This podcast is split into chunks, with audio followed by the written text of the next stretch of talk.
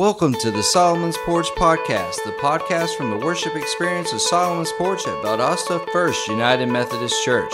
We want you to be encouraged and inspired in your faith journey.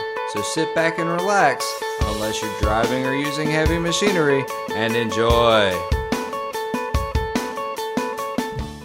30 service that I should feel like I should be in some polyester pantsuit after that kind of introduction, like to do the news, like like a Hillary Clinton special outfit, you know, kind of a thing um, to deliver the message this morning. But it's just me in a t-shirt and jeans, so that's all you got.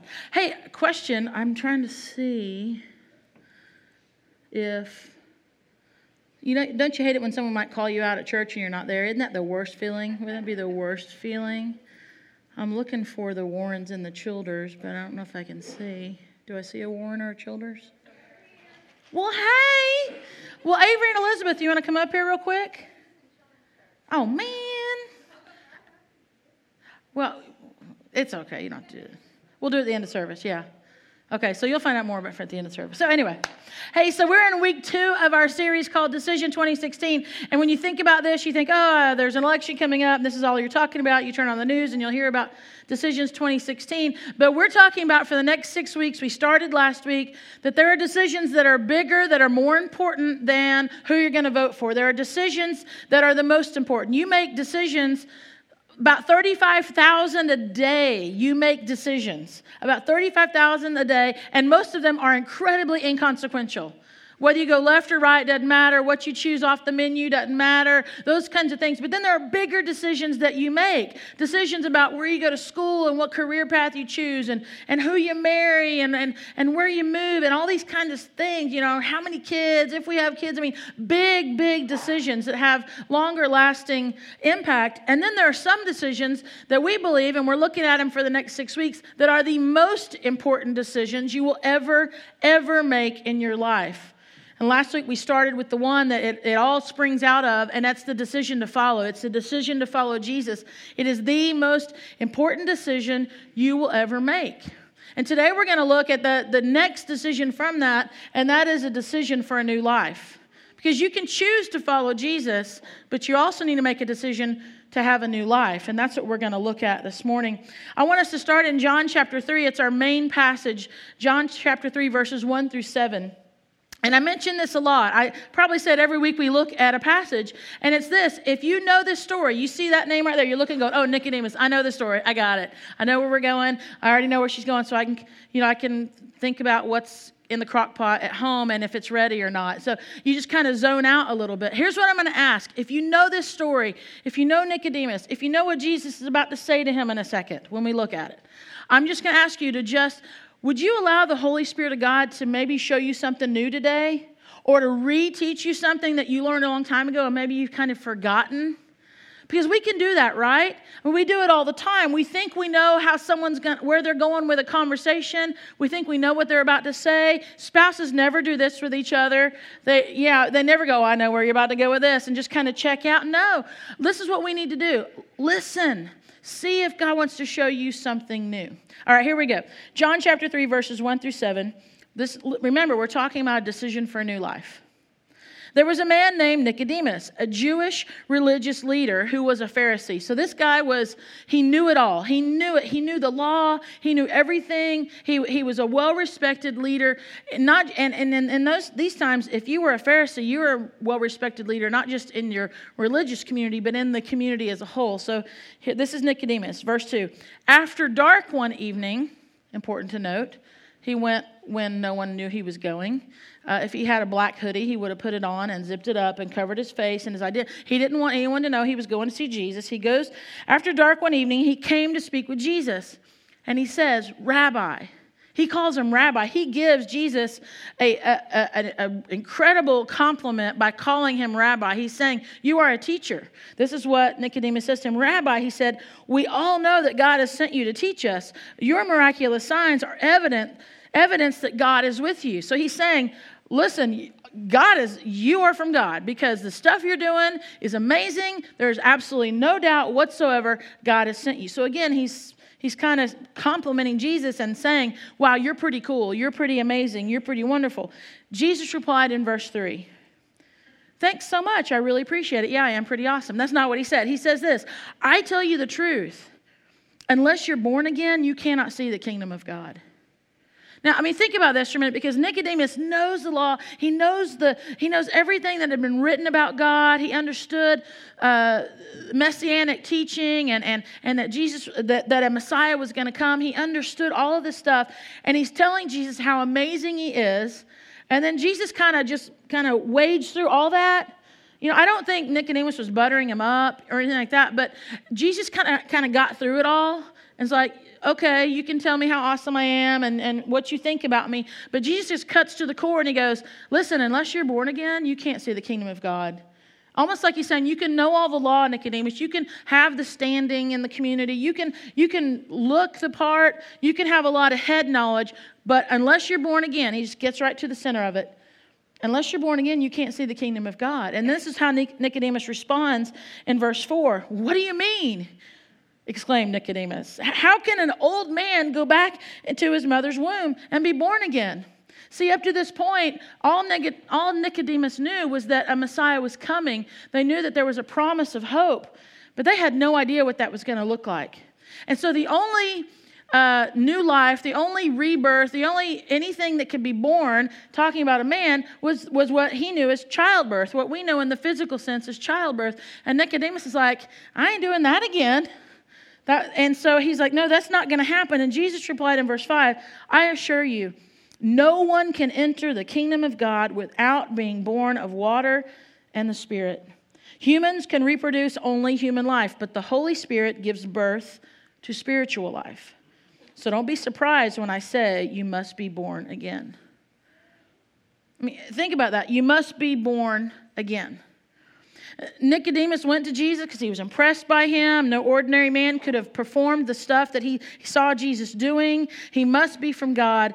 But listen, simply being impressed by God, simply being wowed by all the miracles. I mean, think about it like you can do that from that many fishes and that many loaves? What? That guy was dead and he came to life? What? That guy had leprosy and now his skin is clear? That guy was blind and now he can see? I mean, a lot of miracles, but simply being impressed by that, simply being wowed by that is not enough. Simply being like, that does not lead to a new life. And that's what Jesus was telling Nicodemus.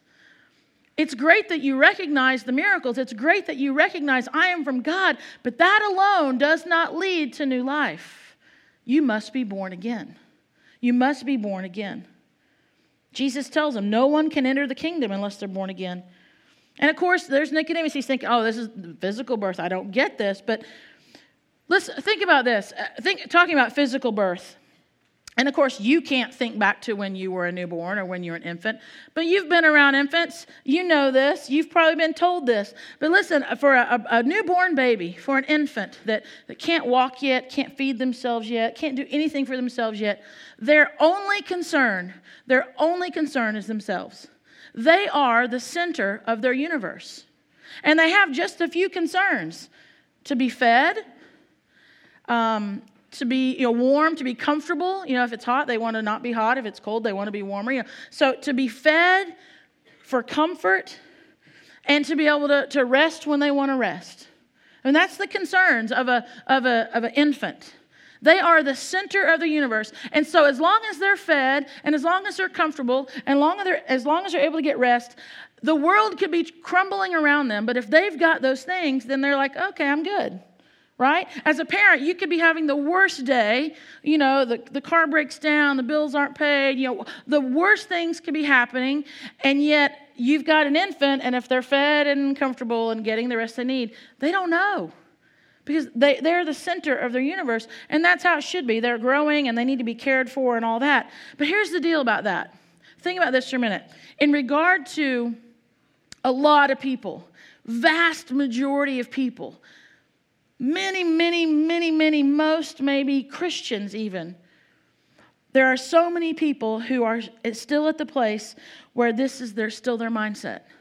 Their mindset set is still that of as long as I get my food, and as long as I'm comfortable, and as long as I'm able to rest, then I'm good. And it's an infant, it's a, it's a spiritually immature mindset. There are so many people who are saying, This is all that's important to me. I don't know what else is going on in the world, but I've, I've, got, I've got food in my belly and I'm comfortable and I'm ready to lay my head down on a pillow, and there it is and that's okay. And, and too many people, this is the mindset. And with spiritual rebirth, there's something different needed. From, from the moment you're reborn, here's what happens. From the moment you're reborn, suddenly it's not just about you. Suddenly it's not just about what do I need and what makes me happy and what makes me feel content and what, what do I want. If you have been spiritually reborn, suddenly you're not the center of your universe anymore. God is the center of your universe. God is at the center of your universe. And suddenly you start to see people the way you didn't see them before. You used to look at some people and you're like, I would prefer to punch them in the face. And then, but, the, but see, if you've been spiritually reborn, you might go, man, I really need to pray for that person. Okay, that doesn't mean that sometimes you still don't want to punch some people in the face, but if the Spirit of God is working within you, you hope that that, that refrain happens. And you're able to go, hold on now, that, that was my flesh responding. The Spirit of God wants me to do something differently. Spiritually mature people have God at the center of their universe. So, whether you chose to follow Jesus, whether you made that decision to follow Jesus, if it was 30 years ago today, uh, 30 years ago from today, or whether it was three uh, days ago, it doesn't really matter the length of time. You may have made a decision to follow Jesus, but we all need to make sure that that old life, that way we think, that way we act, that way we respond, all of that we need to give over to God. We need to quit being at the center of our universe and allow God to be at the center of our universe. Now, here's the thing about um, spiritual immaturity. Uh, spiritual immature people will live for themselves, where a spiritually mature person will say, I'm going to live for God. I'm going to let Him be the center. I'm going to let Him be the one. And you think about that, what, what's more important to you?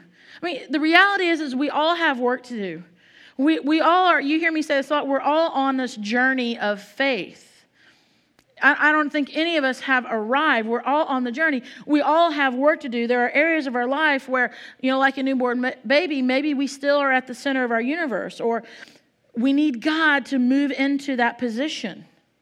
I mean, I will I'll confess to you there are areas of my life where I'm like, yes, God is it. He is at the center. He is making those choices. The decisions I'm making and the thoughts that I have are because God is at the center of my universe. But there are other aspects of my life, and God's more like the assistant coach.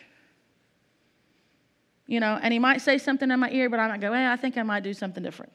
I mean, we all have work to do. There are things that we need to do. And one of our primary understandings of God is this, and this is definitely Wesleyan teaching. You'll hear this in the United Methodist Church for sure. Is we believe without a doubt that God has given us all free will. God has given us all free will. We all have the free will to choose. We all have the free will to make a decision. We make the decision to follow him. God didn't set everything in motion and turn us all into mindless robots and we're just we're just obeying everything he's done. He's given us free will. We have the opportunity to make a decision to choose him to make a decision to be born again. We have that on us. And, and so the decisions we make, they're ours. And sometimes we really like that.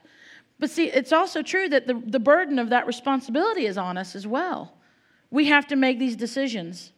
And so many things in life, so many things in our life just distill down to this a decision, to a choice. There are things going on in your life right now. One of the things I find a lot in, in, talking to people who are going through a crisis is if you can get that person to actually backtrack and, and be able to identify when they made a decision that set it all in motion. And maybe how that decision caused another decision and another decision. You see this all the time. You know, sometimes it's harder to see it about yourself, but you've seen it in other people's lives. When you're like, man, if they had just not made that decision, their life would look differently. It's all we have the free will to make these choices. You know, last week when we talked about the decision to follow, you know, Jesus is walking along and, and, and, and two people decide to follow him. They made the decision to follow him. They spent the day with him, they hung out with him, they were like, We want to keep following you. Then they went and they got Peter and brought him back, and he said, Yeah, I want to follow too. They all made the decision to follow. And, and that's true for a lot of us in here today. At some point in our life, we said, Yes, I'm going to follow Jesus. But we've got to be reborn. Otherwise, we are just immature, uh, completely self focused, self centered people who are following behind Jesus, and yet nothing has really changed about our life. And Jesus looked at Nicodemus and said, You can have knowledge, you can have experience, but you've got to be born again. You've got to allow me to be at the center of your universe. So, who is at the center of your universe? I mean, as I was working on this message, that's what I was thinking about is, well, how do I know? I mean, like I said, there's some area of my life where I feel like I've allowed God to be the center, and others I'm still working on.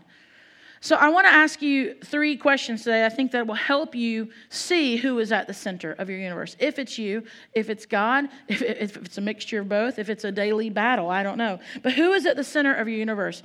Here are some questions you can ask yourself, and, and it's this How do you spend your time?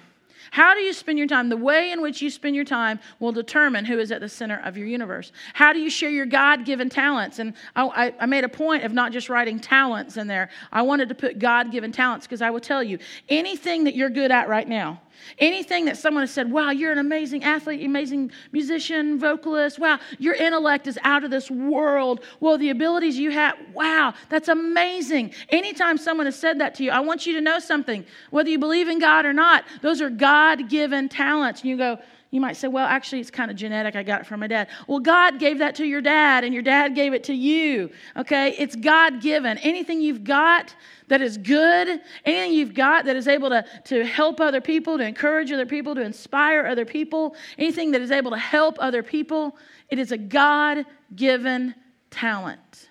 What do you do with those God given talents? Are you keeping them to yourself? And the third is this how do you spend your money? What are you doing with your resources? Is it all about you? Is there a, are you so focused in your universe, it's all about you that every, every resource you have is about you? I mean, it can go back to the infant thing. Is, it, is every resource you have going towards your what's in your belly and what makes you comfortable and how you're able to spend your rest time? So these are questions that, that help. So let's go a little bit deeper. Uh, let's look again at how you fill your time.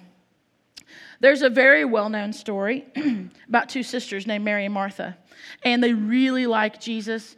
Jesus brought their brother back from the dead. You would like Jesus too a whole lot if he had done that for you, right? So Mary and Martha are super excited because Jesus is coming over to their house.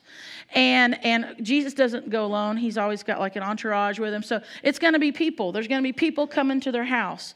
And, and Jesus gets there, and the first thing that Mary does, and, and there's people coming, and it's going to be kind of crazy. And Mary just decides to sit down at the feet of Jesus and just sit there and listen to whatever he says and whoever he's talking to and whatever he's teaching, whatever he's. She just wanted to sit there at his feet.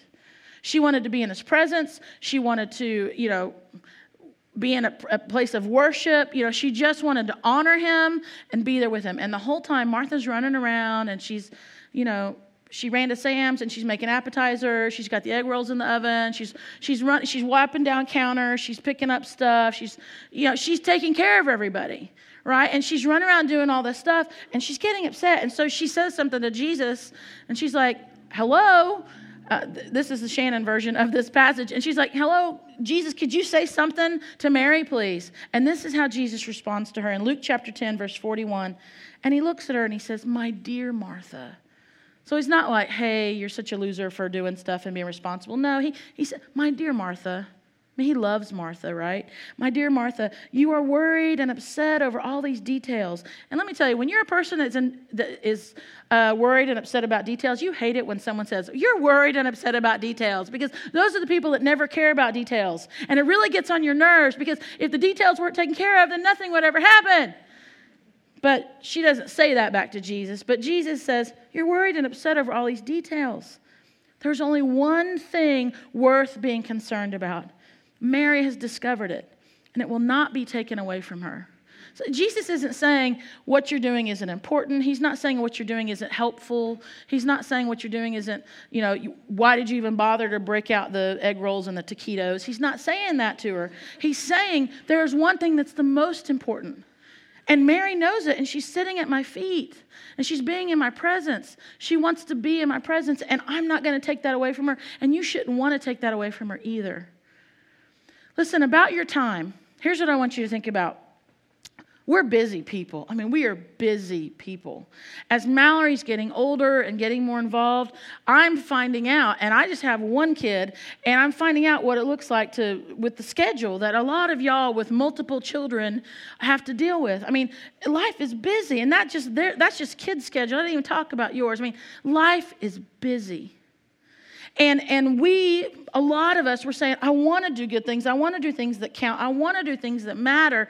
And so when someone asks us to be on the board, we say yes. And when they ask us to, to be in the, in the league, we say yes. And to help with the, with the 5K, we're like, sure. And we want to do things because we want to, right? We have a heart, we're saying, I'd love to do that. But there's one thing that Jesus said is more important, and that's to sit at his feet.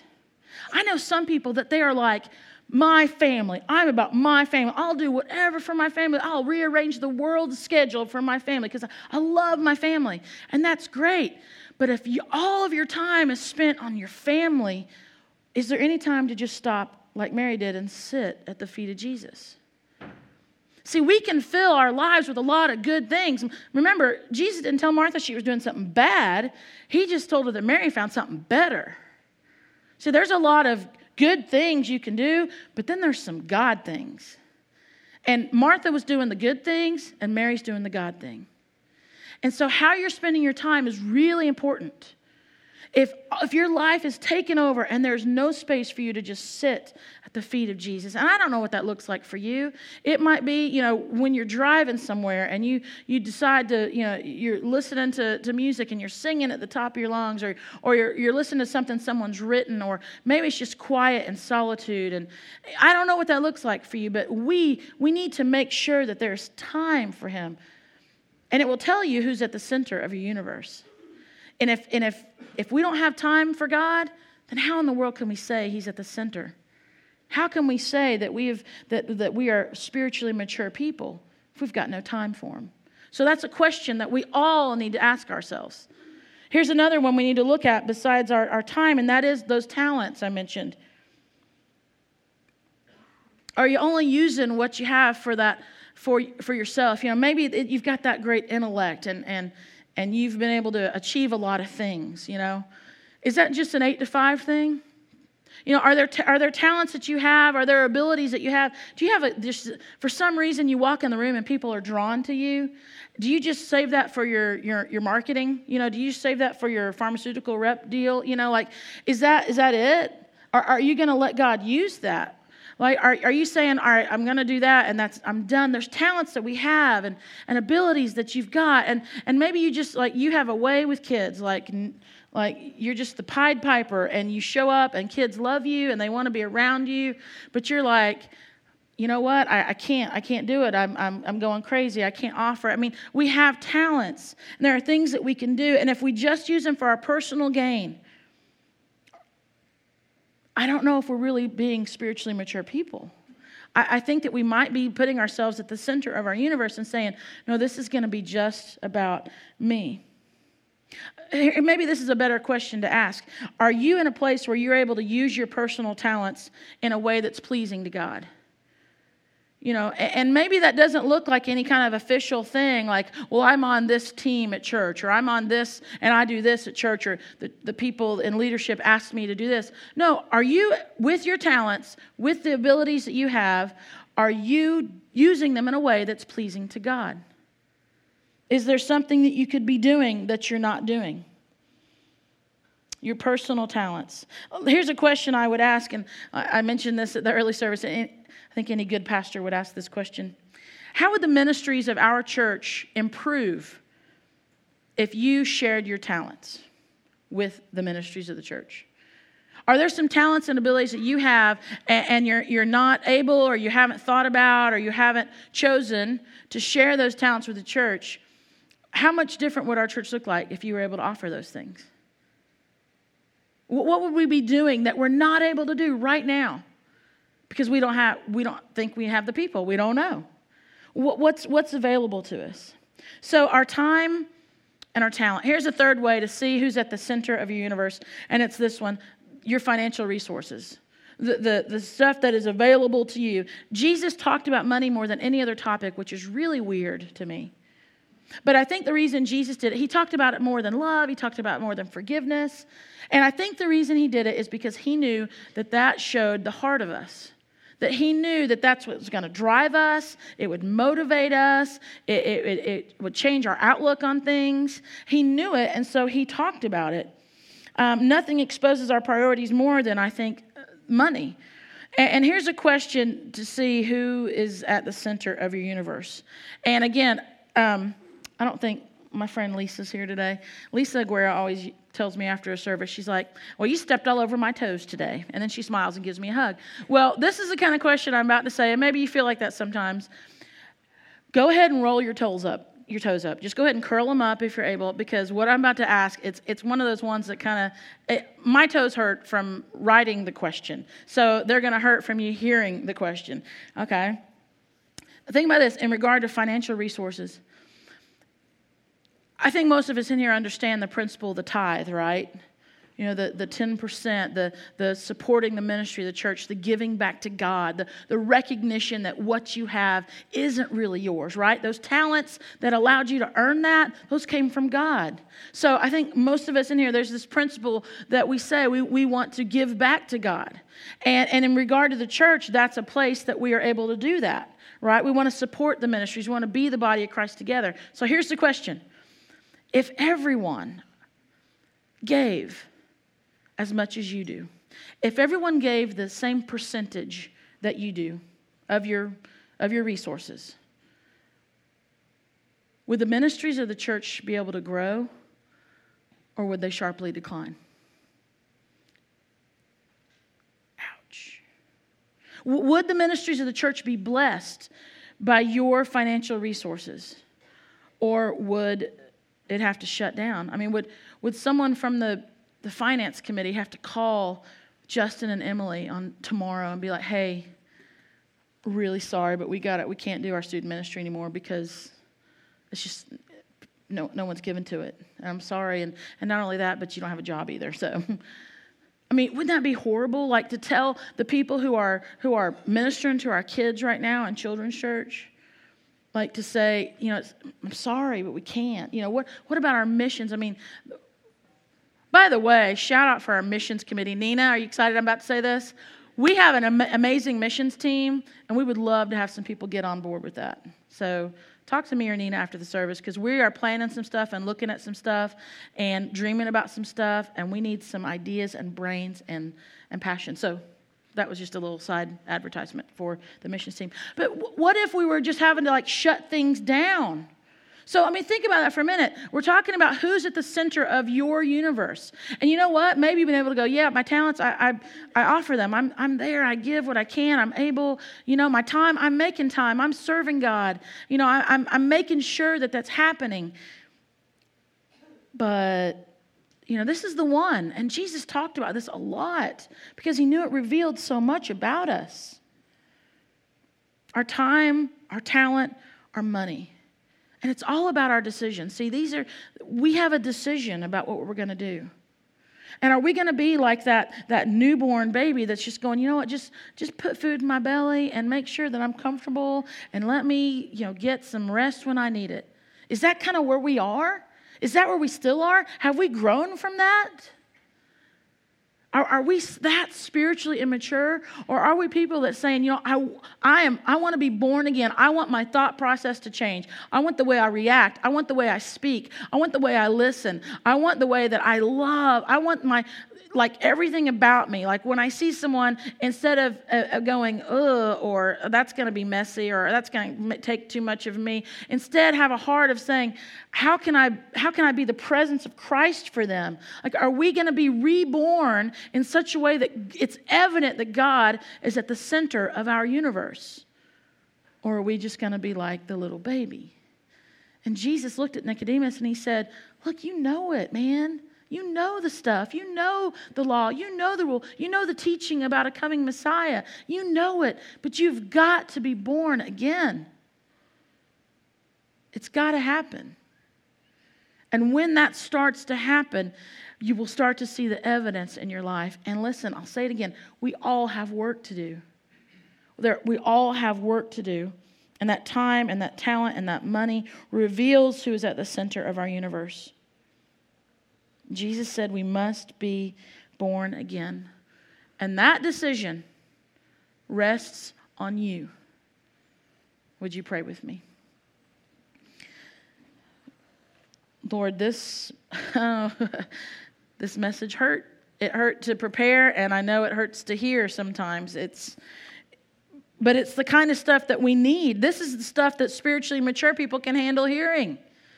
It's that when we are in a place of immaturity that we, we feel defensive. We feel like we might want to push back. We might not even like what we're hearing, so we kind of tune it out. But God, we need this. We need this information. We need this understanding. We need the reminder in our lives.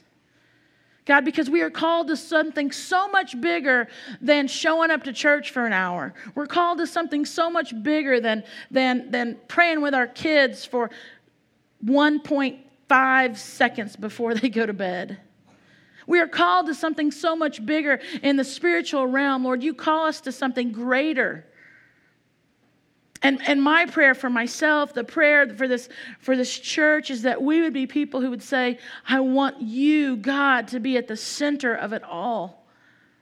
And I want you to start to do the work in our, in our lives. God, I want to allow you to show me the work that I need to do the things that I need to change, the things that I need to start doing differently, the, the things that maybe I need to stop doing, God, in order to allow you to be at the center of my universe.